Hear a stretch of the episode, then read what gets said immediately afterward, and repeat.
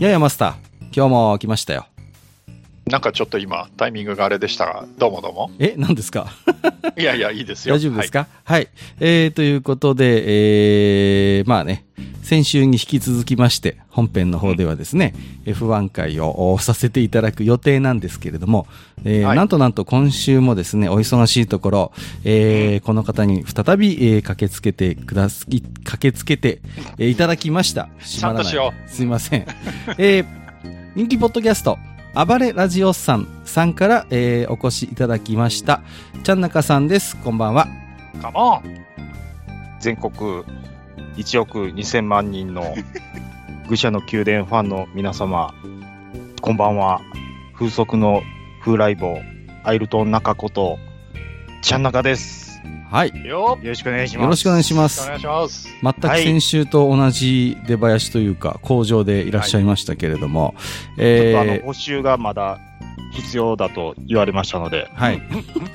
そうなの？そうでしたっけ？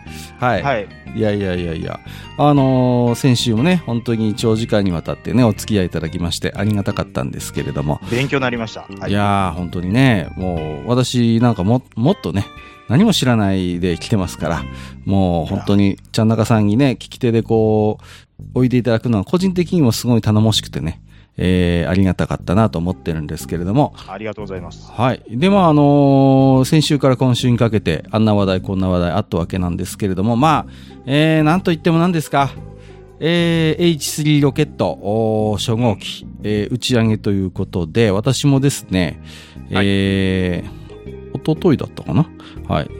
昨日か。えっ、と、ニコ生の方でですね、えーはい見守ってたんですけれども、まあ、皆さんご存知のように、えー打ち上げは中止ということに相なりまして、で、まあ、えーその話題もさることながらですね、えーいろいろと関連する部分でですね、えー ちょっとまあ、えーなんと言いますか、うーんこれはどうなんだというお話もあったようなんですけれども、マスター、ね、はい。まあ、ロケットといえばうちの番組のご愛ね、マスターの守備範囲でございますので、いろいろと、まあまあ、守守備範囲っていうのは、はいはい。好きなところなんでね。好きなところはいなんで、まあ、いろいろとマスターの見解をね、個人的にも聞いてみたいところだったんですけれども、いはいかがですかね？あのーまずですね、はい。あの今回打ち上がる予定だった H3 ロケットっていうのは、はい。あの、ド新品なんですよ。もう今までね、はい全く、何年ぶりなんですか？こういう完全に新型のこういう。え、だって H2 ロケッうん。ト、まあ、イプシロンが途中あるんで、はい。まああれなんですけど、まあちょっとイプシロンはあれ固体ロケットなんでちょっと外して考えると、うん。まあ H2 はい。っていうロケット今、ん何回ですか？何十回って連続で打ち上げ成功って言ってるやつがあって、はい。それの後継機なんですよね。はいはいはい。それの要は初号機うん。なんですよ。はい。ほいで、エンジンから何から新設計なんですよね。もう完全にもうね、はい。すべて新しくなっていると。そうです、そうです。で、あの、なんで新型にしたかっていうと、その、えっ、と、軌道に打ち上げる、えっ、と、まあ、要は荷物を打ち上げるわけですよ。うん、まあね。例えばそのうん。ね。あの、宇宙ステーションに持ってく、もしくは人工衛星を飛ばすっていうのに、まあ、そのロケットを使うんですが、はい。そのペイロードって言いますけど、その、要は積み荷うん。が、やっぱある程度大きいものを乗せようとすると、大きいロケットが必要なんですよね。はいはいはい。で、まあ、H2 もそこそこ大きいロケットなんですけど、まあ、それと同じくらいかも増やしてるのかな、H3 は。で、さらに、その、えー今は、その軌道空間に衛星を上げるっていうことが各国の商売になりつつある。まあそうですよね。ううんん。そんな中で商売でやるっていうことは、単価下がった方がいいわけですよ。もちろんね。うん。だから、H2 って結構お金かかってるので、ほう1個打ち上げるのにね。うん。だから、それよりも安く、同じぐらい荷物を上げられるようにすると、お客さんもいっぱい来てくれるだろうし、打ち上げの費用が安くなるわけだから、まあ、ここのところあが実際国際的に今、競争になってる部分なわけですよ競競争力を持とうっていうところでね。だから、安上がりでそこそこの性能のあるロケットを作ろうって言って、は新しく始めたのが今回の H3 はい。で、今回がその初号機なんですよ。で、まあ昨日ですか、本当は打ち上がるはずだったんですが、はいはいはい。えーっと、最初にエンジンに火が入って、ドーンと噴射が始まって、うん。横についてる要はサブの固体燃料ロケットうんって。いうのがあって、それも着火するとドーンって打ち上がるんですけど、はい。その固体燃料ロケットが火つく前に、要はストップしたとはいはいはい。いうことなんですよね。うん。だから、その、えーと発射のシークエンスの中で、ずーっとこういろんな、ここまで来たらこういうこと、OK、OK、OK、OK っていうチェックがずっとあって、で、最終的にオール、まあ、要はあアニメでいうとこのオールグリーンですよ。はい。オールグリーンってなった瞬間に、その固体ロケット、ファイヤーってなって、火がついて、ドドンって上がってくる。はい。ところが、そのオールグリーンにならないうちに、どっかできっとレッドが出たんでしょうね。うん。ということで、あこれは打ち上げられない、エンジン停止っていうのを、要は、あのロケット自体が自動でやったんですよ。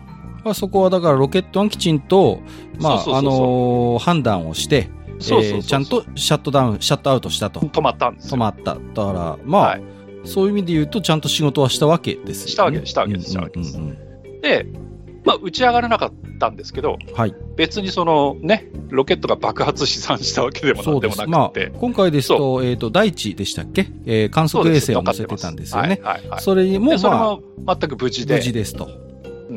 で、まあ、そういうことなんで、打ち上げはまあ中止になりましたとはい。いうことを、その JAXA の方で発表したらですね、はい。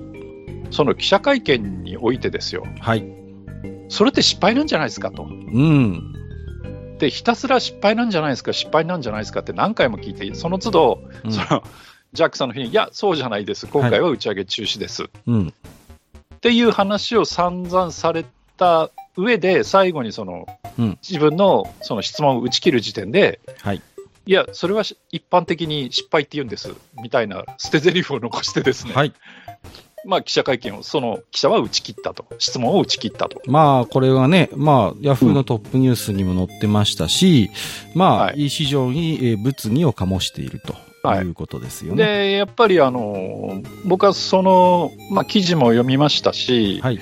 あの会見もちょっと見ましたけど、非常に不愉快になりましてね、うん。でまあ今日ちょっと話をしようかなと思ったわけですけど、はいはいまずその、えーっと、要は失敗とうん。そうじゃない、逆に失敗ってどういうことっていうことがきちんと決まってる中で、今回は失敗ではないっていう、うんそのうんやってる側が言ってるのに対して、どうして外野がね、はい。失敗だ、失敗だって言わなきゃいで、その失敗だっていう現地をとにかく取ろうとしてるっていう、その態度がまず気に食わないっていうのと、はい。まあ、とにかくリスペクトがないよね。それは私も感じました。うんあの、私は記者会見もインターネットの中継を見ていたので、あの、はい普段の記者さんの、えーうんまあ、振る舞いというのも、まあ、ずっと見てはいたん、聞いてはいたんですけれども、はい。まあ、お世辞にも、やはり、その、技術者であったり、スタッフへの、まあ、うんえーリスペクトというものはおよそ感じられない。えーはいはい非常にこう聞いていて、まあ、うん私から言わせれば非常におごり高ぶった、えー物言いをする人だなという印象は持ちましたね。うん。はい。で、まあ、その、えっ、と、共同通信かどっかの。記者らしいんですけど、はい。まあ、その人は猫のうんこでも踏みはいいと思うんですが、あのその共同通信だけじゃなくて、実はうん今朝の地元の新聞とかを見ても、はい。まあ、いろいろ書いてはあるわけですよ。えー、そうですね。それで、その、何ですか、うん。えー日本の宇宙開発のその技術力の高さみたいなものに、そのちょっと味噌つけたみたいなね、うーん。書き方を結構してたりして、こ今朝の新聞、本当破って捨てようかと思ったんですけど、まあまあまあ、ただ、そこで、その考えてほしいのは、はい。今回は要は、丸っこ新型のロケットであるということがまず一つある。はい。で、そんなもん、失敗してなんぼじゃないですか。いや、私もそう思いますよ。うん。うん。で、失敗してなんぼのものが、うん。要は飛んでからドカンって爆発するわけでもなく、そうですね。その発射シークエンスの中で安全に止まったっていうのを、うん。なんでそんなにことさらにね、うん。その失敗だ、失敗だとかね、その、やれ、その日本のロケットの信頼性がとかっていう、そのう、ん JAXA とかその三菱重工さんを下げるようなことをとにかく言うんだうん。っていうところが、まず一つ、その、いわゆるマスコミと言われる人たちのその理解の浅さというか、うん。まあそういうものにまず辟易するっていうのがまず一つはい。あるのと、うん。あと例えば、アメリカのあの、ね、あの、便器持ってツイッター社に殴り込んだあのおっさんがやってる、ね、あのおっさんがやってるスペース X っていう会社があるわけですよ。はい、ありますね。あそこなんて、うん。どっかんどっかん、その新しいロケット打ち上げて、ぼっかんぼっかん爆発させてるんですよ。もう、数打ち当たるじゃ聞こえが悪いかもしれませんけど、はい。もう、はいあれですよね。まあ、成功も多いですけど、その何倍も失敗もあるという。あのー今ね、その衛星打ち上げてるタイプのファルコンうん。かな、ファルコンなんとかっていうロケットは全然失敗しないですよ、今や今やね。うんうんで、普通にドーンって打ち上げて、その1段目のロケットに至っては帰ってきて、ね、車上車上にそのまま着陸するなんていうは離れ技今やってますけど、すごいですよね。あれだってそこまで行く間にうん。めちゃくちゃ失敗してきたし、はい。で、今別に作ってるスターシップっていうロケットがあるんですけど、それに至ってはいまだにそのやれば、やればやるだけっていうか、やるごとに爆発したりしてるんですよ。はいはいはい。でも、彼らはそれを糧にして、じゃあここを次改良していこう、改良していこうっていうことをやっていて、うん。今やそのファルコンロケットなんていうのはめちゃくちゃこう、なんか本当に SF 映画とかアニメを見てるようなその素晴らしい打ち上げをやってのけるわけですよね。はい。ところが、やっぱり日本って、うん。あの、何なんだろう、その、もともとのその技術力がある程度、こう、成熟してからものをやるっていう土壌があるのかわかんないんですけど、そういうロケットとかの打ち上げって成功して当たり前って考えてる節があるんですよね。はいはいはいはい。で、今回のもそうなんですけど、初号機、ですから本当だったら、それこそ飛んでって途中で爆発したって当たり前みたいな初号機なのに、うん。それにやれ第一3号だの、なんか、あとなんなんとか衛星乗っけてんですよね、はいはいはい確かなんかてますね。相乗りで。はい。だから、なんで初号機にそこまでその、なんていうんですか、責任を負わすの？うん。っていうのが、すごく気に入らないんですよ。なるほどね。ううんで、思い返してみると、あの、はやぶさってあったじゃないですか。はい。奇跡の生還を果たして、そうそうそうそう映画にもなりました。はい。なりました。あのはやぶさだって、あれは本来、その、他の天体まで行くっていう技術を立証しようっていう、あれ、本来は試験機なんですよ。ああ、なるほど。なんだけど、どうせ行くんだからう、ん。いろいろ野心的な目標を組み込まないと、予算が下りない。だから、すごい野心的な目標っていうのをめちゃくちゃ盛り込んで、やったわけですよ。うん、で、まあ、いろいろ観覧進行を乗り越えていろんなドラマもありました。で、うまくいかなかったこともあるけど、なんとかかんとか、本体も燃え尽きながら、その、ね、星の粒々を持って帰ってきたわけじゃないですか。そうですね。ね、映画も3本作られたわけじゃないですか。はい。で、そしたら、その国の方がコロッと態度を変えて、じゃあって言って、はやぶさ2にドカンと予算をつけて、はやぶさ2が飛んでって、まあ、はやぶさ2はす、まあ、はやぶさ2でまた素晴らしい成果をもたらしたんだけど、結局そういった失敗して当たり前っていう、その、冒険とか、新規開拓ってものに、日本ってめちゃくちゃ厳しくって、うん。うん。で、失敗したら責任だ、責任だ、国民に対してなんて申し開けするんだ、税金の無駄だ、みたいなね。はい。いうことをとにかく言うっていう土壌があって、うん。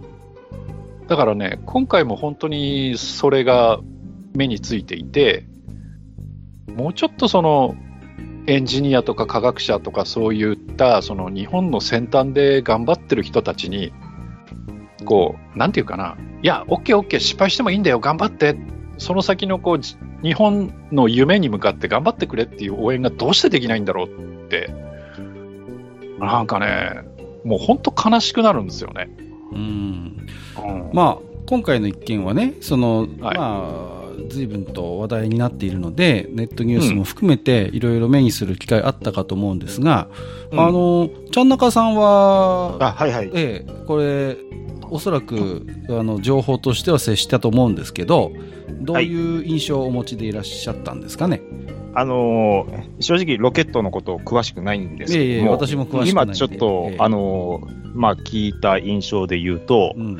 まあ、あのーロケット、えっ、と、JAXA ですか？うん。まあ、国がやってることですよね。あの、まあ、メディア全体を通して、もうやっぱり、えっ、と、まあ、いわば、まあ、国がやることに対しては、なんか、文句を言うのが当たり前みたいなうん感じがやっぱりあって、これちょっと、うーん、なんか、ポッドキャストで言う話ではないなっていうところを、いろいろちょっと言葉を選ぶんですけど、やっぱりメディアにすごく問題はあると僕は思います。はい。はい。あの、まあ、いろんな権力を持ってる人が、どういう人かとかっていうのもすごく頭をよぎるところもありますし、うんあまあ、遡れば、うーん、まあ、すごい、なんか、突拍子もない話になるかもしれないですけども、まあ、日本が戦争に負けて、まあ、GHQ が入ってきて、まあ、骨抜きにされた結果、ここまでやっぱり日本、自分の自国のやることに誇りをもね持てないような政策が今になってもまだ続いてるんだなっていう悔しさっていうのは、はい。ちょっとあの的外れなこと言ってるようですけど、うん。僕のまあ感じるところではまあそういうところをちょっと頭よぎったりしますね。はい。だから、あれなんですよ、F1 でも一緒で、あ、それまさに僕も思ってました。あのだからトヨタって今もう参戦してないですけど、はいトヨタがこうやっぱり巨額のお金をかけて参戦したわけじゃないですか。はいで、結局、こう一生もできないで、まあ、撤退ってことになったわけじゃないですか。はい。で、それに対して、こうやっぱりこうみんながね、こういつ、いつ一勝できるんですか、いつチャンピオン取れるんですか？みたいなね。そうですね。で、チャンピオン取れないで撤退してきたら、なんか日本の恥さらしみたいなことを言ったりするわけじゃない？そうですね。でも、F1、例えば F1 にしたって、それはスポーツの世界だけど、でもあれはこう技術的なこう挑戦とかいろんな目的があってね。はい。で、それを果たしてれば、勝負ってその次じゃないですか。あのーでも、でも日本人ってとにかく結果を求めるじゃない？そうですね。うん。はい。あのーティフォシーなんか見てたら、はいなんて言うんですかね、もうあれだけ負け続けたってた時も、なんでホンダやめるんだよ、走ってりゃいいんだよっていうような、うん。ね、国民性でフェラーリを応援してますけど、日本人ってやっぱりどうしてもちょっとお金のことが頭によぎってしまうというか、うん。うん、なんかちょっとそういうのは悲しいですね。はい。はい。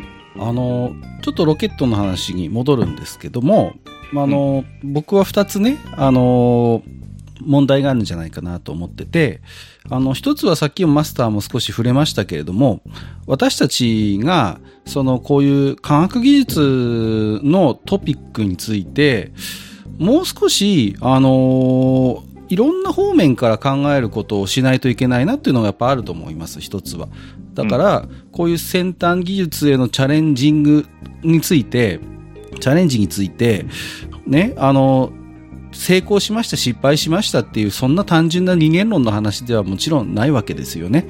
で、何回も中止や失敗を繰り返して、それでも少しずつ改善して、で、こう、いつか成功させていくっていうものが、あの、彼らの世界では当たり前なんだけれども、我々ってその過程をもうすっ飛ばしちゃって、結果だけ見て、あ、成功でした、あ、失敗でしたっていう、やっぱりどこかでそういうものの見方をしていないかっていう反省はあると思うんですよ。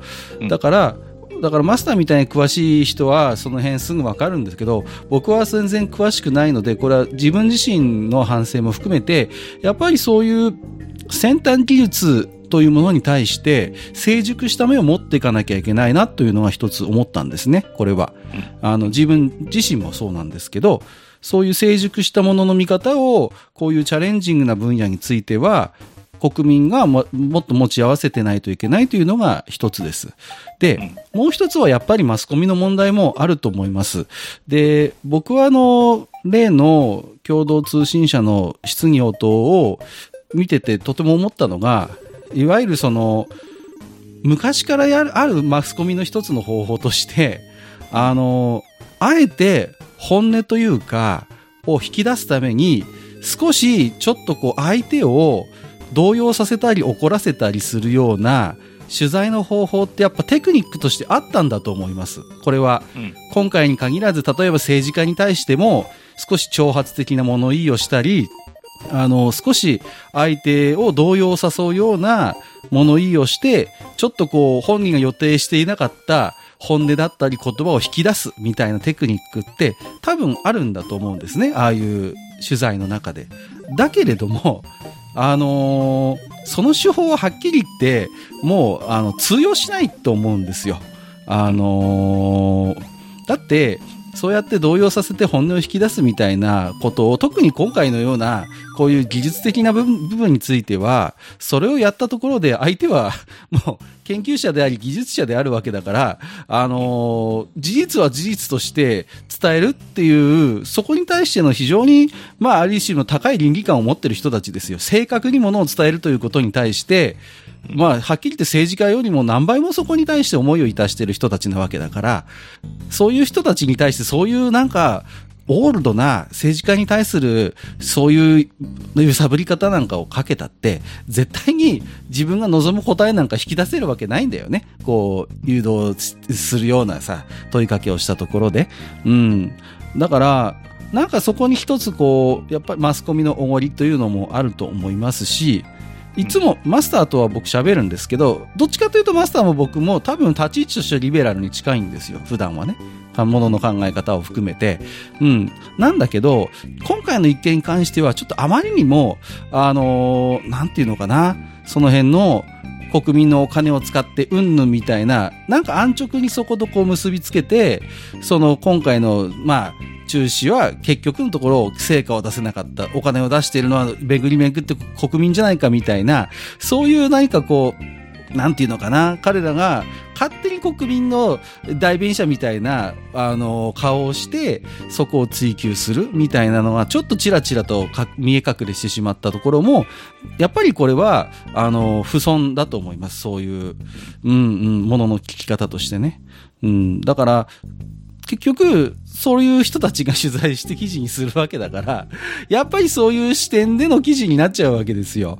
だから、そうじゃなくて、もっといろんなね、ものの考え方あると思うんですよ。じゃあ、じゃあアメリカとかは、こういうことが過去あったのかどうか。あったとするならば、そこからどういうことをして成功に結びつけているのかとか、そういうこう事例も引き合いに出しながら、いや、今回のことはむしろきちんと安全機構が働いたのであって、そういう意味では、あの、搭載していたあのものに被害がなかったわけだから、いざ打ち上げてから爆発したなんていうね、そういう前にちゃんとロックがかかったっていうことは、やっぱりそれはそれで一つの成果なわけですから。うん。だからそういう、なんていうかな、こう、やっぱり二元論に陥らない、そう、うん、白か黒かじゃなくて、あのーもうちょっとだから、複層的、複、なんていうのかな、重層的なものの見方をしないといけないという思いがあります。はい。はい。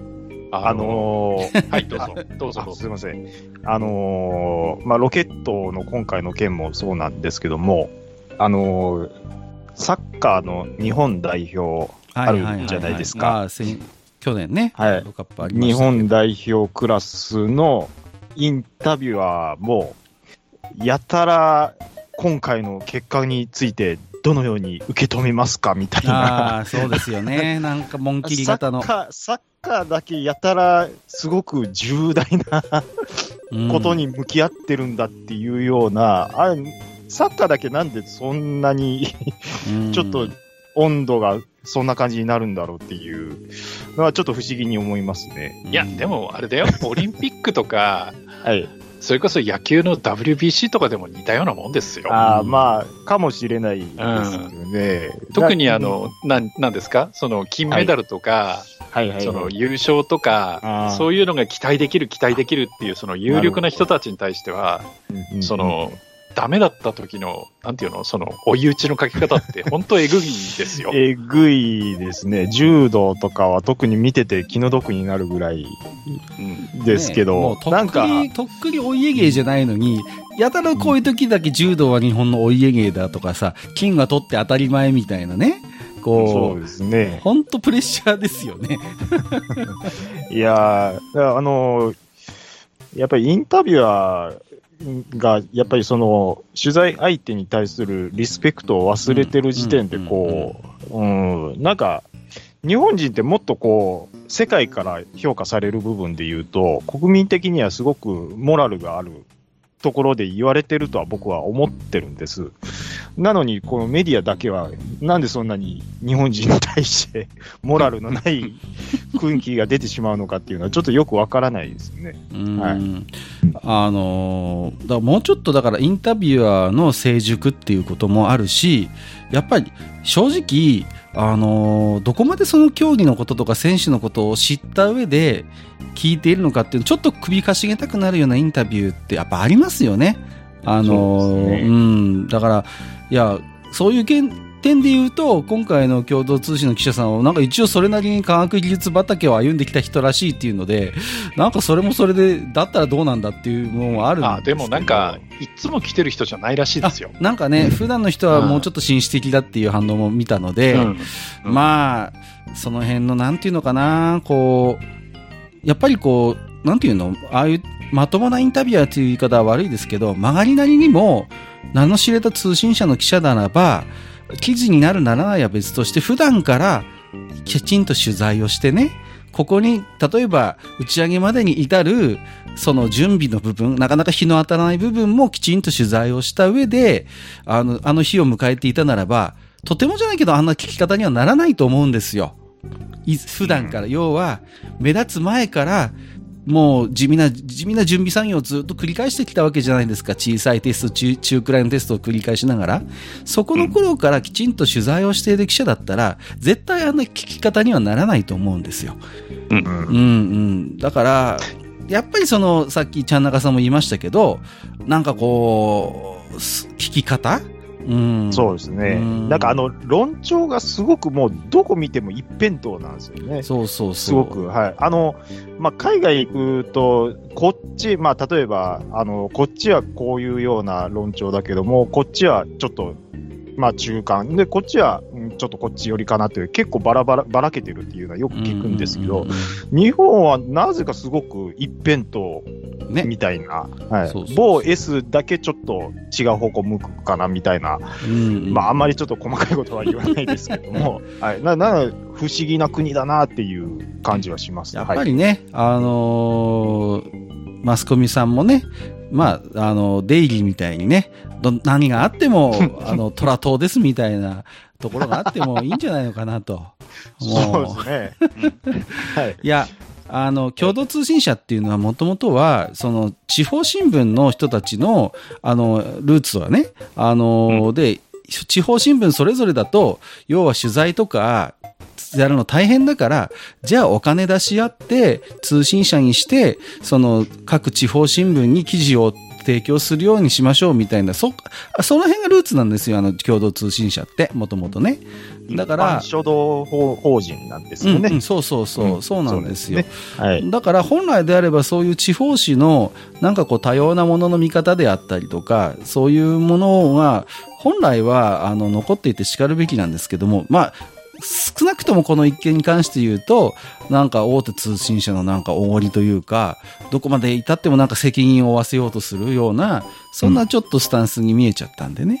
うん、はいまあ、だからその僕ら自身の反省もあるんですよね。だってそういうマスコミって裏を返せば、我々国民のあのある種そのスタンスの裏返しでもあるんですよ。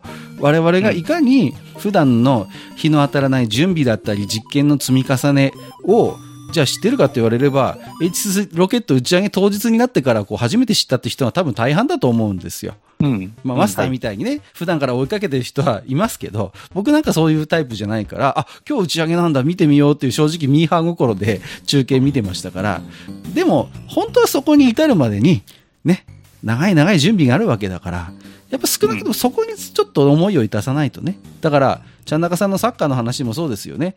あの、彼らだって何の準備もなしに本番迎えてるわけじゃ当然ないわけであって、ね、うん、親善試合、交流試合もそうですけど、もっともっと地味な日頃の練習だったりとかね、ちょうど今 WBC キャンプやってますけど、ああいう準備の上にこう本番があるわけですから、やっぱそこの過程も見ないとねっていうことですよね。うん。まあ、あの、最後に、これだけはちょっと言わせてほしいんですけど、はい。あの、H3 ロケットって、えーっと、大きさが、えーっと、だいたい高さが63メートル。はい。で、総じ総質量、重さが574トン。うん。だから、だいたい1コンバトラー V なんですよ。急に、急にすごい単位出てきたな。ああ。ですごいですそのね。1コンバトラー V のものがね、あの、その重さのうち、まあ、ほとんどは、要は燃料なんですようん。うんうん。そうですよね。で、うんと、その燃料っていうのが液体酸素と液体水素っていう、うん。どう考えても、こう、取り扱い難しそうだな、やばそうだなっていうものを、うんうんうん要はあの、でかい筒の中に満載してるわけですよね。いや、本当にね。で、それが一回火がつ、エンジンはスタートしてる、液あのメインエンジンはもうスタートしてるんで、うん。で、噴射がドバーッと始まって、ものの5秒か6秒の間にその異常を検知して、エマージェンシーストップしてるんですよ。はい。だから、満載の液体酸素、液体水素をを抱えていながら、バーって噴射してたやつがきちっと止まってるうんっていうのがね、すげえなって。うん。うん。そうですよね。うん。あの、それだけは言っておきたいと思います。はい。はい。今、あの、コンバットラーの話が出たんですけども、はい。その話が出る前に、ものすごく急いで、あの、ゴジラの身長、体重を、あの、調べてた自分がちょっと 恥ずかしくなりました。ゴジラで言うとなんぼですねっていうのを言いたかったけど、コンバトラーが出たら、あ、言われたと思って、ちょっと恥ずかしくなった、はい、じゃ中でした。あ、ありがとうございます。えー、ということで、やばい。枕だけで30分喋ってるよ。はい。すいません。でもね、これだけは喋りたかったの。いやいやいや、喋るべきです、これはね。うん、はいうん。はい。もももう一個だけいいですか？はい。どうぞ。ちょっとあの、ロケットのこと詳しくないんですけど、あの、日本のロケット開発って、あの、世界基準で言うと、羽生さん的にはどのあたりの位置にいると結構いいとこ行ってますよ。あ、そうなんですか？結構いうんいいいとこ行っても5本の指に入るんじゃないですか？あの、基本無人なんですよね、やっぱり普通に。無人です。なそのカテゴリーにおいては、やっぱり世界トップレベル。トップレベルだと思います。と言ってもいいはい。まあ、アメリカ、ロシアはちょっと抜けてて、はい。で、今それに中国が追いつこうとしてるじゃないですか。ははははは。だけど、その他で、あの、あれだけの大きさの重さの、えーっと、積みにペイロードを、はいあの、例えば、えーっと、衛星軌道まで上げたり、あとはその、国際宇宙ステーションに届けたりできるっていうのは、はいあとはヨーロッパのロケットと、あとは日本の H2 しかないので、はははまあ、インドも今頑張ってますけど、やっぱりうん、世界の5本の指ぐらいには今のところ入ってると思います。アメリカ、ロシアとか、もうこうあのロケットに関して後進国の割にはすごく、じゃあ、追いついていくのが早かったみたいな感じだと思いますすよね。あはで、それも、あの、少ない予算とか、はい。あと国内のいろんな反対とかにあ会いながら、ああれだけのことをやってみせてるので、あの、技術者の人たちは本当にすごいと思います。あいや、まあやね、本当にだって、私も詳しくないですけど、えっ、と、糸川秀夫さんでしたっけ？日本の。そうですこロケットの歴史がね、ここから始まるんですけど、ペンシルロケット。えーもう70年ぐらい前の話になると思うんですよ。だから、着手し始めたのもすごい実は日本って早くてね。うん、この、うんそうそうそうそう。実は歴史的にはすごい日本のロケット史って、世界的にも重要な位置づけにあるんですよ。うん。あだから、あのだってね、うんはいはいほら、アメリカなんて、それこそあのドイツの作った V2 ロケットとかのうんうんうんあの技術をねあの第二次世界大戦終わった後で全部持ってったわけだからそうそうそうそう。う。うんんうんうんだからそういう素地があって今のそのアメリカのあの宇宙産業の成熟具合があるけど日本っていうのは戦争に負けてそういうのが一切ないところからでしかもその他の国からはね、あの国がそういうものを作り出したら危ねえとかっていう目で見られながら、そうですね。飛行機とかもう禁止になりましたもんね。そう。そうそう、はい。それで今のこのロケットまで持ってきてるんだから、うんうんうん。技術者の人はすごい頑張ってるんですよ。そう。そうですね。だからロケットって基本的にすごい軍需産業と近いところにあるわけですよ、ロケットだって。開発って。ペイペイロードをばあのうん、火薬にしたらミサイルなんだもん。そうそうそう。だから、あれ、今日、もうな、ロケット界、いやいや、いやいやいや、まあ、だからね、すいません、あの、糸川さんもそうですけど、もともとはやっぱりそういう戦闘機とかね、えーそっちの方の方なんですよ、技術者としてはね。うんで、そこからこう、いろいろと勉強をされて、えーすごいちっちゃいペンシルロケットっていうところが日本のロケット開発史が進むんですけど、要はさっきマスターがおっしゃったように、日本ではこういう軍需産業みたいなものはまあ NG だったわけですから、このロケットの平和利用っていう当時誰も世界で、えー、と考えてなかった概念というのを日本はあの切り開いていくんですよ。要はね、に世界はロケットの開発にお金と技術を注ぎ込むのは結局軍需軍事産業として有用だっていうことだからやってきたわけですよ。これ勉強、ペンシルロケットか。ちょっとまた後で、だからこういうので勉強する幅が増えていくんですよね。日本のだからロケット史って世界のどこもやってない独自の世界を戦後ずっと歩み続けてるんですよ。その軍需産業と結びつけない平和利用っていうことでずっとずっとコツコツコツコツロケットっていうのを開発し、こんなの日本ぐらいしかないんですよ。世界はもう軍需産業だはもうジャブジャブお金を積み込めるわけだから、そこのある種副産物として一つロケット開発、ロケット技術向上っていうのがあったんだ。だけど日本はそうじゃないんですよ。そこが日本のロケット開発史のあの本当に面白いところであり、独自性を発揮しているところなんですよ。まあ、すいません。ちょっと、マスターほど詳しくないんで、僕はこれぐらいのことしか言えないんですけど、だから面白いですよ。だからロケット開発史って日本の。うんうんうん面白いですよねうん、本当に世界のどことも違うんです。日本のロケット開発史ってすごい楽しいんです。あとやっぱり JAXA って、あの、お金ないんですよ。あんまり。そうそうそうう。んそう。で、あんまりお金がない中で、あのでかいアメリカの NASA と、要は、こう、対抗して、NASA にできないことを俺たちやってやろうって言ってやってるってすごくないですか？うん、ロマンあるよ、これ。ロマンありますね。ロマンあるんですよ、本当に。だからそれがはやぶさであり、うん、うん、うん。ね、他の、あの、こう、宇宙船、宇宙船っていうか、探査機だったりするわけですよ。そうそうそうそう。うん。いや、いいっすね。なんか、そういうところにもう向かっていく。もうなんか、あの、ホンダのシビックの排ガス規制の話を思い出しました、今。はい。いやいいっすよね。なんかもうあん、ま、負けるもんか、みたいな感じの、うん。うん、島国根性で頑張ってほしいと思います。そう。だから、はい。日本のそのロケットの開発の思想みたいなものっていうのは、すごく実は、あの、平和で、あの、そういう、なんていうのかな、うん、独特の日本にしかできない歴史を歩んできたので、まあ、それのまさに、今最先端を走っているのが、えー HCD ロケット初号機ということなんですよ。